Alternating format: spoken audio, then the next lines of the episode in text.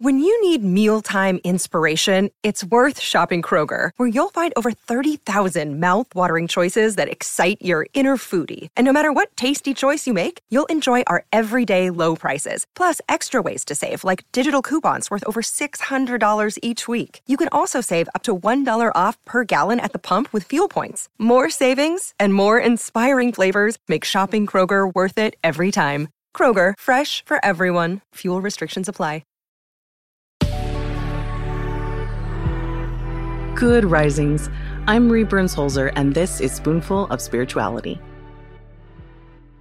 Happy Tuesday and happy International Day of Peace. Yes, there's an actual day for that. The UN passed the bill in 1981 to, quote, commemorate and strengthen the ideals of peace, unquote. I think that this is an interesting idea because in spiritual circles, many of our sages and elders insist that peace starts from within and radiates out. But what exactly is peace? While we talk about it in the context of the United Nations, we talk about peace as the absence of war. But what is inner peace? And how do we get from there to international peace? Peace in the personal context is defined as, quote, freedom from disturbance, unquote. In other words, peace is about having inner equanimity, inner calm, regardless of what is happening around you. And that's the hard part.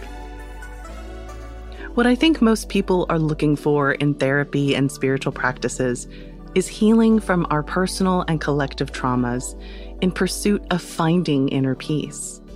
And while I agree, yes, therapy and community are excellent methods of healing, it's the inner peace part that still seems to trouble so many of us even after years of therapy and years of doing the work.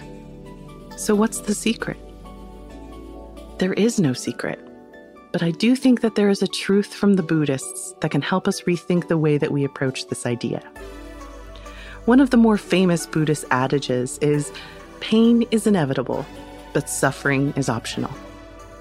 The Buddhists posit that while pain is simply a part of existence, it is our resistance to pain and realities that cause suffering.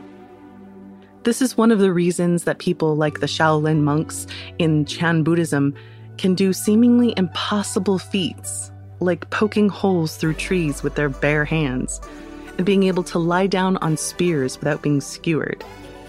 By accepting that pain is inevitable, they accept pain in their training and trained to be able to withstand intense physical discomfort without suffering for their efforts. The idea I hope you'll ponder today, in honor of World Peace Day, is the idea that yes, you will experience pain, and that pain itself is not a bad thing. It's just an experience.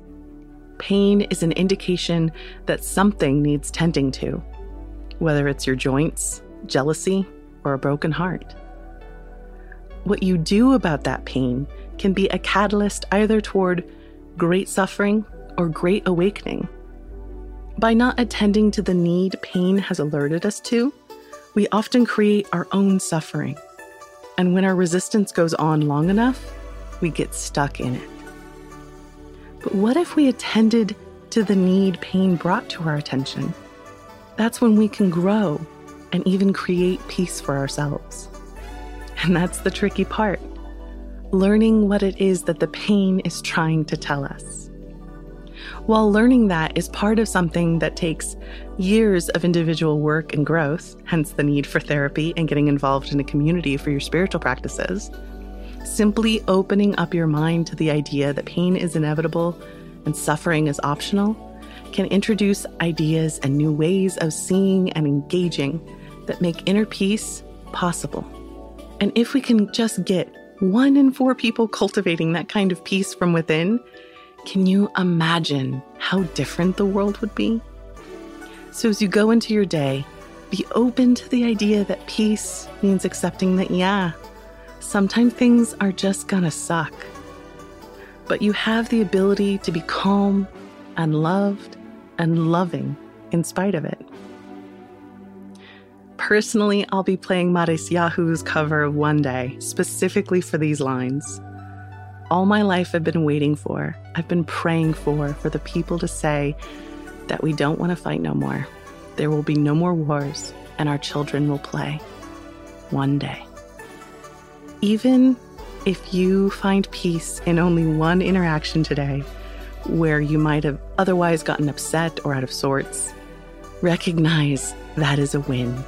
That is a ripple that echoes out into the world.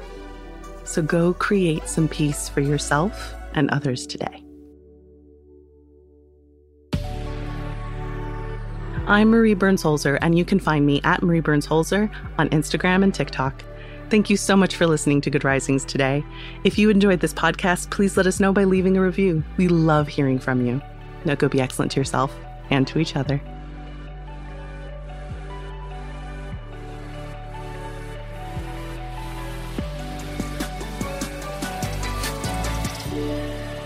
Good Risings is presented by Cavalry Audio.